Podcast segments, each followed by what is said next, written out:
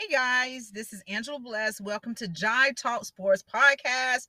And guys, we're going to do something new this season, see how this thing works. We have a 120 second interview, and that's how we're going to try to get more interview on here besides you guys talking, listening to me talking, blah, blah, blah.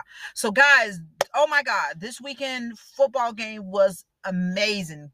Um, the Rams and the Bucks, oh my God, you know, the Chiefs, everybody I mean, this this probably was the best games I ever seen my entire life since I've been alive. No, no, no, I lied. That's when Ray, uh, I think Ray Lewis was alive and the Thanksgiving.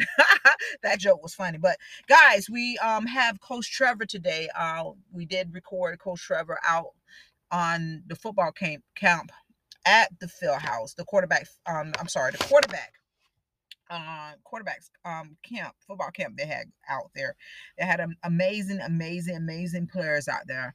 Um, you definitely media should definitely go out more to like the wrestling matches, not just the basketball and football, but there's a lot of um talented uh, youth out there, young men, young women, you know, just doing their thing. Uh, so I'm gonna present to you um, Coach Trevor and I hope you enjoyed this interview. And he's going to talk about the difference between a coach and a trainer. You're going to hear me in here also.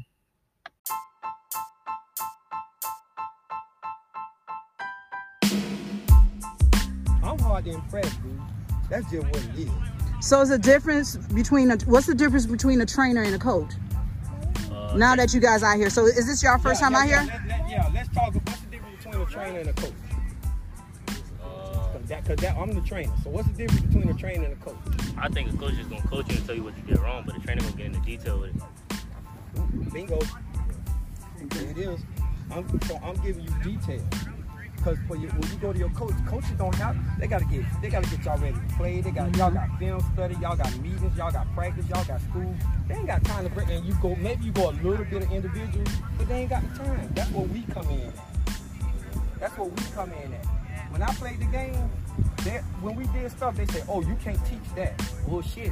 I'm going to teach your ass how to do it. I'm to teach you. So now y'all see the importance uh, of getting the training different from a coach and also practicing off season too?